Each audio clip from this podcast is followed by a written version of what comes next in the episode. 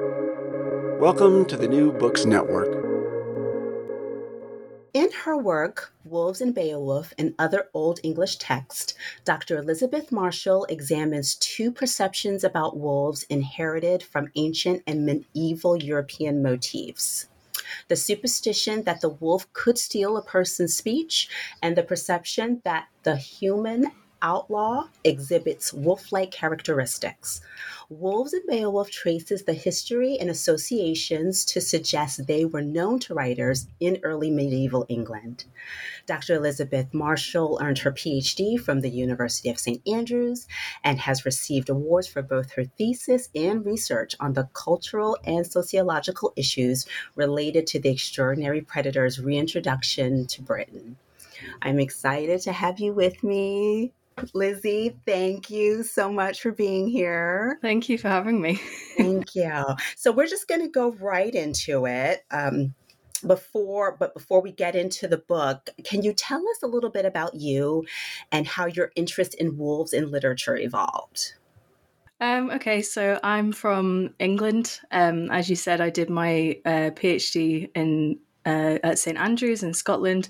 Actually did my Viva, my exam from um, my sofa because it was right at the beginning of lockdown. So that was an interesting experience. Um, at the moment, I'm writing my second book, which is a history of wolves in Britain and Ireland. Um, I mean, I've always been kind of interested in animals. My dad's a conservationist. My parents always took us to like natural spaces, and um, so yeah, I've I've just I've always loved animals. Um, sadly, I'm allergic to some. I'm allergic to cats, so that's a bit sad. But um, probably the one of the more interesting things about me at the moment is that I have a pet uh, African pygmy hedgehog. She's called Millie. She's very sweet. and how did you come across Millie? How did you get Millie? Um, I'm not even really sure how it happened. It might have been one of those where me and my partner saw hedgehogs on Instagram or something. I don't even remember, but it feels like we've always had her. We've only had her for just over a year, but it feels like so much longer. okay. And you write in, in Wolves in Beowulf, deconstructing the textual wolf allows us to consider how such literature may have impacted upon the attitudes of its readers and listeners towards the wolves whom they lived alongside. So, from where did writers obtain these harsh negative views of wolves do you think? Yeah so i think people they they process how they feel about animals through the stories which they tell about them. And then equally these stories that we tell about animals then affect how we treat them in the real world. And i think this is especially true of wolves because they're so mythologized and they so frequently appear in these cultural products throughout history. Um, so i think if we want to examine how people in the past sort of thought about wolves, how they viewed them, what they what their experiences were of them, um, one of the very few ways in which we can do so, particularly when we're looking at much further back in time, um, at least in terms of written cultures, is we have to do this through literature, um, whether it's more kind of from the fictional side or from the non-fictional side. Um, and we can also look at the it's both a case of the stories that these people told about wolves, which drew on their own experiences, but their stories also draw on these other stories that went before them. Um, so they're influenced by both knowing about wolves that they share the landscape with and with these um, these previous stories and stereotypes and myths and legends and all that kind of thing. And so, what was your outlining process for this book? Was it a part of your your doctoral dissertation or was it a separate research project that you that you were doing and just so happened to I wouldn't say stumble upon because it there's, there's, a lot there's a lot of study in in, in the book. So what was yeah. your process like? Um, so it was actually it was my doctoral work that this book initially came out of, and um, it was it was kind of interesting because I remember it was when I was doing my masters, and at the time I I kind of knew I wanted to go on to do a PhD, but it was one of those things where I wasn't particularly sure about what I wanted to do. I had these vague ideas of I'd like to look into monsters or I'd like to look into animals or something like that. And I'd already done some work on. Um, there's uh, an Old English text, which is a translation of a, an ancient Greek text called the Physiologus. And I had already done some research about that. And I had also done some research on um, Sir Gawain in the Green Knight, looking at the Green Knight and his kind of monstrous traits and that kind of thing. Um, so it ended up where I went to my um, one of my professors and I I kind of said that to him. I said I'm interested in monsters, animals. He went and gave me some reading material. I go and read it and I make a big list of sort of things that I I was interested in from this reading material. Um, and I go back and I'm I'm reading off the list and he was like, "Yes, wolves. Nobody's done wolves before." Um, and it was true. I mean, I as soon as we sort of settled on this topic of wolves, we ended up I ended up doing a lot more reading and although there's these kind of more piecemeal articles and book chapters and that kind of thing, um, there was no kind of coherent whole. Um, nobody had considered all of these things together as a you know big extended study. Um, so that was really exciting. And then as the as the kind of research process came kept going, there was um, kind of two key themes, key associations that kept coming up. And as you said earlier, it was the this idea that wolves could steal a person's speech, they could strike somebody dumb, the superstition, and then this also idea that there was a kind of conceptual duality almost between um, wolves and outlaws or criminals. So after you know it's it's a lot of writing it's a lot of research and a lot of axing things even though you don't want to axe them um, it ended up that it was kind of natural that those two topics became the first two chapters of the book um, to kind of provide this groundwork and a base from which to like build this analysis of the um, of the Old English text that I wanted to look at, um, and then it became a case of well, which texts do I want to look at? Because I mean, there's such a wide corpus of literature. There's, you know, heroic poems, elegiac poems, um, there's saints' lives, homilies, exegetical stuff. There's so many places where wolves crop up. Um, so again, that was one of the things that it was really difficult to kind of pin down. You know, what do I really want to focus in on because there was such opportunity.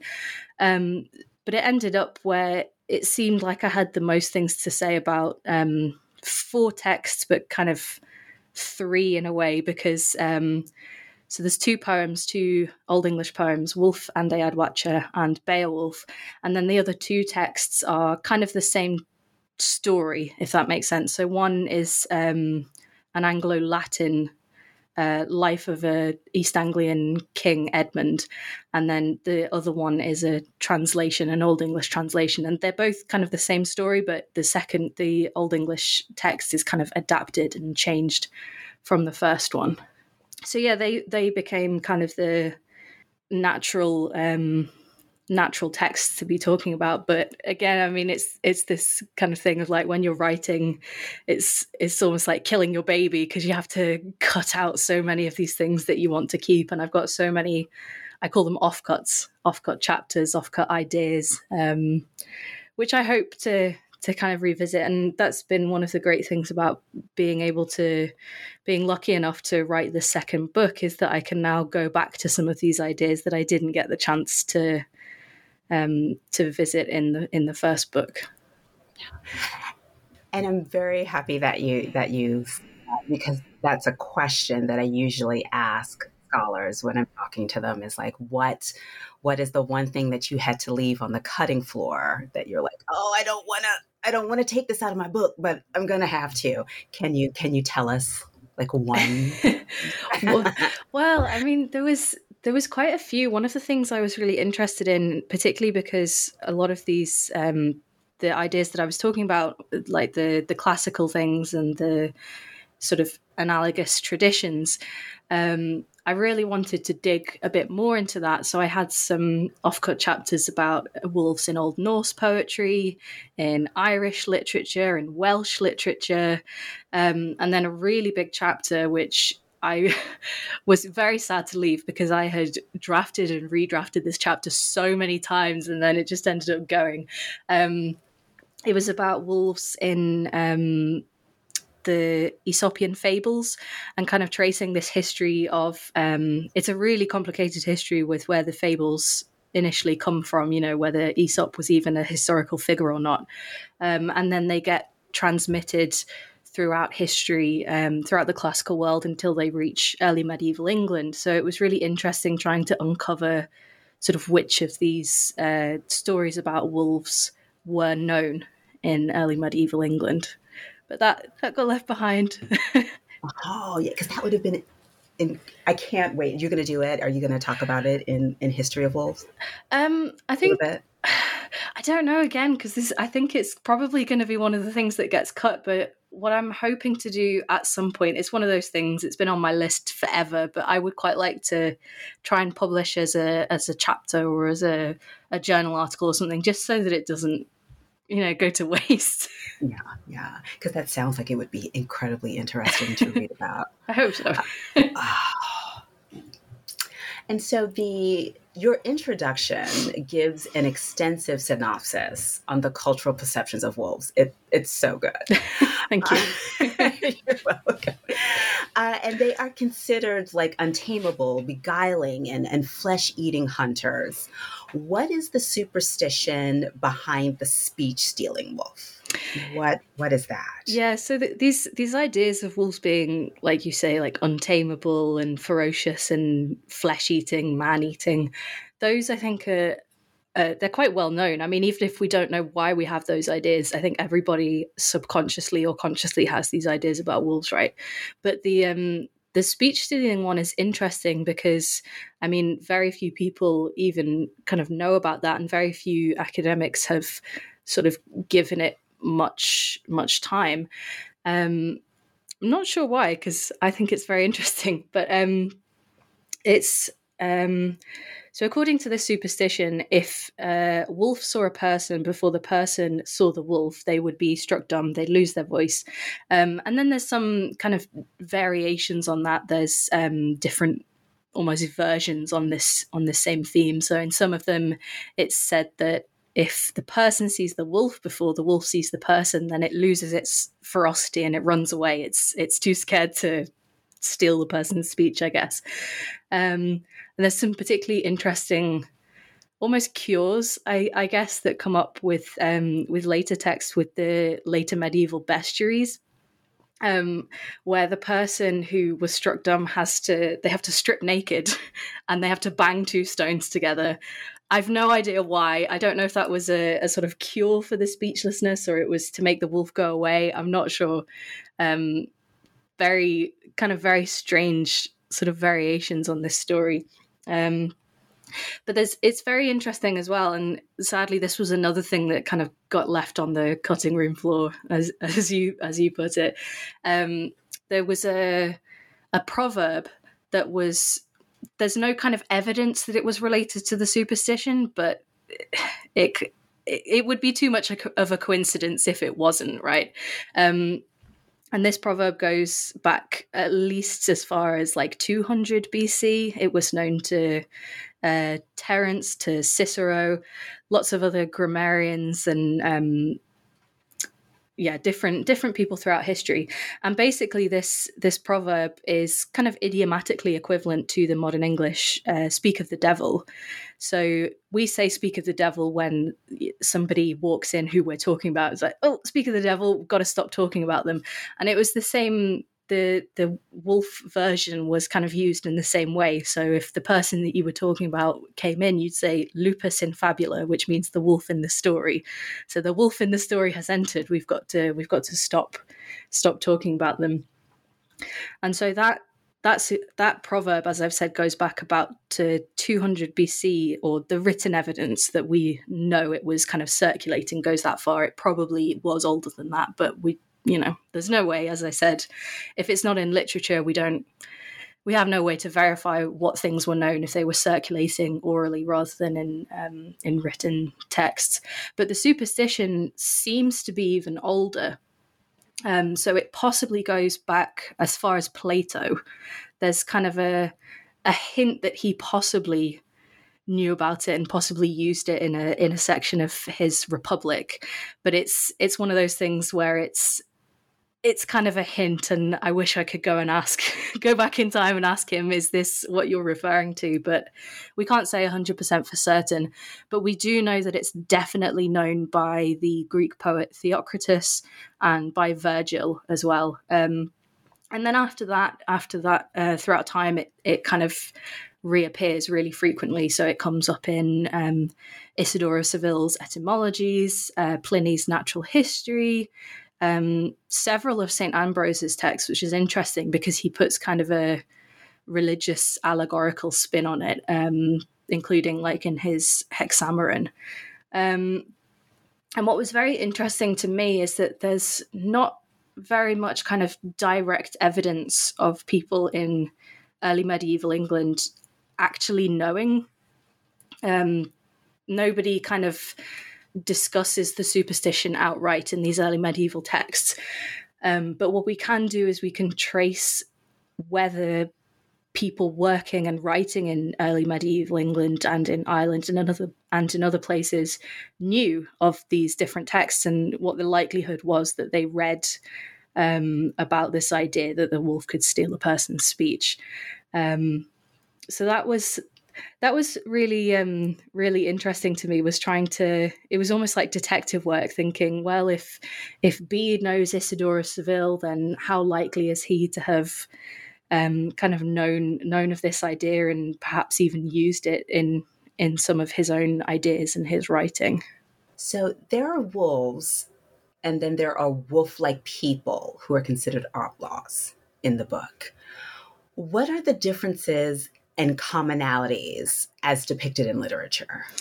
Yeah, so so this is this idea that wolves and outlaws are kind of conceptually similar in some ways. It comes up in in both Old English and in Old Norse uh, literature, um, and there's kind of numerous uh, conceptual sim- similarities or dualities between the two. So both of them were considered to live sort of in the wastelands, in the wildernesses, far away from people, particularly in woods, um, and the idea was that they had been driven there. They had been driven away from civilization by people. Um, and in terms of why the outlaw had been driven away, it was usually because they had committed some sort of crime. Um, and because because of the crime, because of the kind of associations of committing a crime, they were sly, crafty, malicious. Um, they preyed on other people like a wolf would prey on sheep. Um, because of that, criminals and particularly, I think, thieves were often compared to wolves. Um, so, for example, there was an 11th century monk called Ælfric, and he describes criminals and thieves as being like savage wolves. Um, so that that's an idea that um, that crops up a lot. That if you commit a crime, um, that kind of makes you in some way similar to how a wolf would behave. Um, and also the fact that if you become an outlaw, um, if a person commits a crime, they run away, they become an outlaw. Um, that essentially means that they are outside the law. Um, their right to protection from retribution, to be hunted down, um, was essentially revoked. So they can be killed with impunity. There's no consequences for being um, for killing an outlaw. Um, just in the same way that there were no consequences for killing a wolf, other animals are uh, they're protected under, um, particularly following the Norman conquest and the um, the establishment of these like royal forests. Um, some animals, particularly deer, are protected because um, only the king or some you know nobility want to hunt the deer. Um, but wolves are seen as an animal that's kind of useless, um, noxious even. So they um, they can be killed, and nobody particularly cares if you do that or not. And in the same way, if you kill an outlaw, there was this system of weregild where if somebody was killed, um, the person who killed them had to pay compensation to the family of the person. This didn't apply to outlaws. So, again, this idea that you might have to pay compensation if you killed a deer or if you killed an animal that technically belonged to somebody else, in the same way, no payment has to be made um, for an outlaw. Um, so, yeah, a criminal who they initially acted like a wolf and then they're outlawed and then their kind of wolfishness is reinforced almost because they're driven away from society. They have to live in the same, or they're perceived to live in the same sort of wilderness haunts to escape persecution from people. And they kind of, they essentially renounce not only their social and legal statuses, but also their status as human because they act like a wolf. So they get kind of treated like them. Um, and there's there's also this idea. I think it was in Garry Marvin's book Wolf, really excellent book, highly recommend it. Um, he talks about how this idea that um, because wolves kind of snuck out of the forest to steal people's sheep, they're then considered similar to human thieves. So it becomes almost this cycle of um, evil people being compared to wolves, and then wolves are compared to evil people, and they become almost kind of more maligned as a result of that. Um, it's also it's interesting because it's it's very difficult to pinpoint where this um, this idea of this kind of conceptual similarity, this duality between the wolf and the outlaw comes from. Um, there's a, a Hittite law which is from thousands and thousands of years ago that says that a person who has committed a particular crime has become a wolf.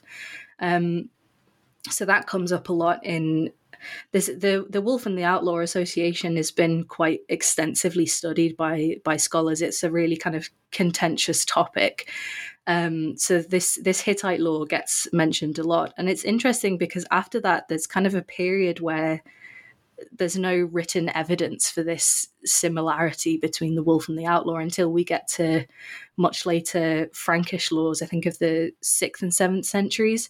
Um, and in these laws, a grave robber is described as a wargus. Um, and it's been suggested that this term has a kind of lupine connotation. It's a term for an outlaw, um, but it has a kind of lupine connotation because there's an Old Norse cognate of this word, varga, which meant both wolf and outlaw. And frequently the, the word varga is used in Old Norse texts, kind of in a seemingly deliberately ambiguous way, so that it's difficult to kind of determine if the if the poet is talking about a wolf or an outlaw or a kind of wolfy outlaw sort of figure. Um, to kind of add to this complexity, and this was a very difficult chapter to write in the book because it was so difficult to to kind of unravel all these ideas and the the language involved. Um, there was a, a related term to both Wargus and to Varga, which was an Old English term, Wearg, which just to make life even more difficult was both a noun and an adjective. So the noun was criminal, meant criminal, and um, the adjective was accursed, so it referred to like an accursed, outcast sort of person.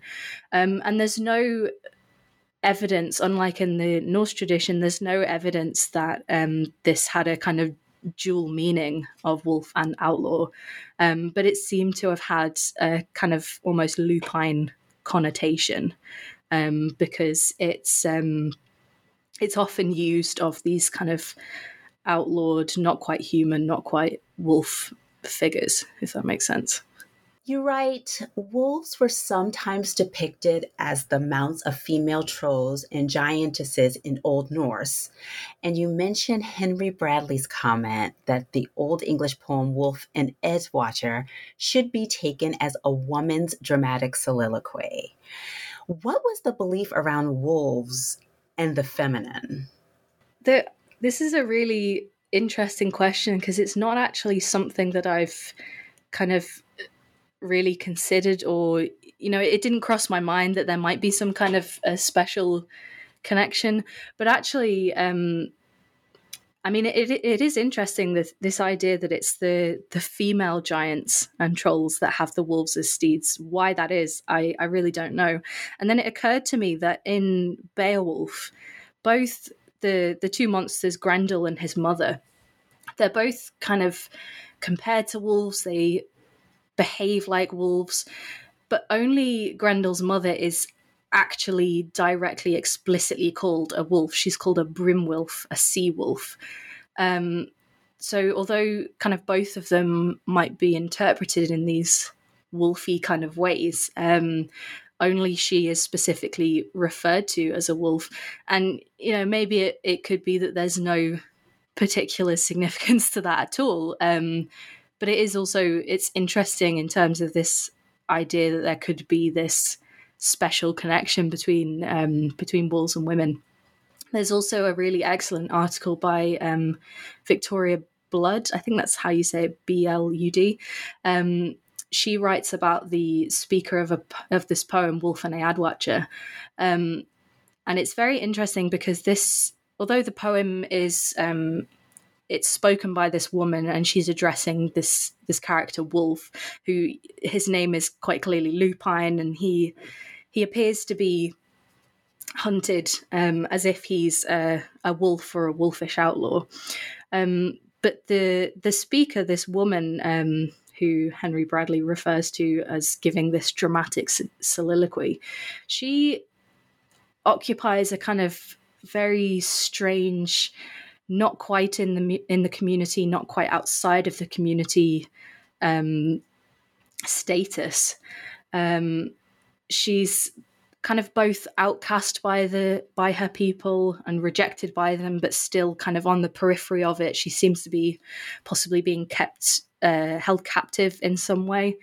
Um, and in in this article, Victoria Blud she compares um, the speaker of this poem with a woman in Marie de France's Bisclavret. I think that's how it's pronounced. Old French is not my area of expertise, um, but this that's a story about. Um, a man who can transform into a werewolf. And to do so, he has to take off his clothes and he puts them in a safe space while he goes off and he does his werewolf things. Um, and he, to change back into a human, he has to come back to the clothes. Um, his wife then, it, she finds out that he's a werewolf and she's kind of understandably horrified.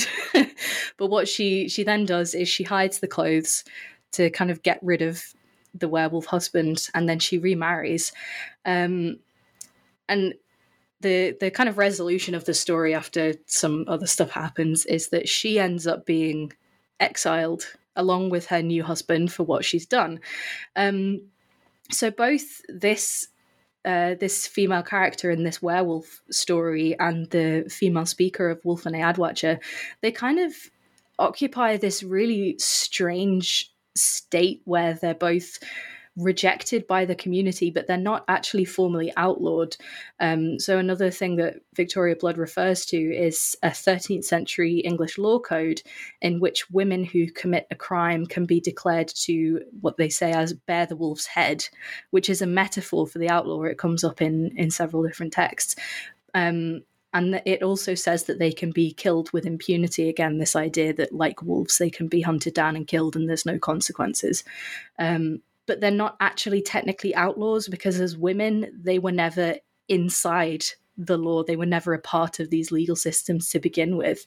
Um, so there's a great um, quote from this this article. So she says, "For banished women, the strange suspension between community and solitude evokes a different kind of exile, distinguished from the settled, socialized sphere in a way that is far less clear cut and perhaps consequently rather more wolfish. And I think that's a really great idea that um, sort of because these outcast women weren't just outlaws, which is a much more kind of clearer and more defined concept, but they're both part of these communities and yet they're not included in these same kind of legal systems which men were a part of. They become almost more wolf like because of this strange state of being simultaneously in and out and almost less human because they lack the same um, kind of social and legal statuses as men. Um, but then in some ways, they're even more similar to to unprotected and persecuted wolves because um, they can be killed, but then they're in an even more kind of precarious position because they're not formally banished from civilization. They don't go to the same kind of wilderness haunts as the male outlaws and wolves, and yet they're still at kind of serious risk of being treated like a wolf and being killed with impunity. Well, Lizzie, Wolves in Beowulf is incredible is a, an incredible work of art. So I can see why you've yes, I didn't know that I could be that interested in wolves and how and how they're portrayed in literature and in our society as a whole. Like then I started like I last week I watched Michael Jackson's Thriller again just because I'm like, oh, this is very interesting of how we portray wolves even in pop culture. I didn't know there so, was wolves in that. he, he he turns into a werewolf. Right. Interesting. Yeah. yeah. Uh-huh. Uh-huh. yes. So, um, when can we look forward to the history of wolves? I know you're writing it. Don't want to rush the process. Uh, I know it's a process. The, the process has I been know. far too long already. It's um, it's uh, it's it's difficult trying to you know it's discipline. It's a lot of discipline it takes to write. Um, hopefully by 2025 I'm hoping that it will be finished. Um, but never know. never know what life's going to throw you. Well, thank you so much, Lizzie. Wolves in Beowulf and other old English texts are out. So go snag, go read a little bit. Thank you, Lizzie. Thank you for having me.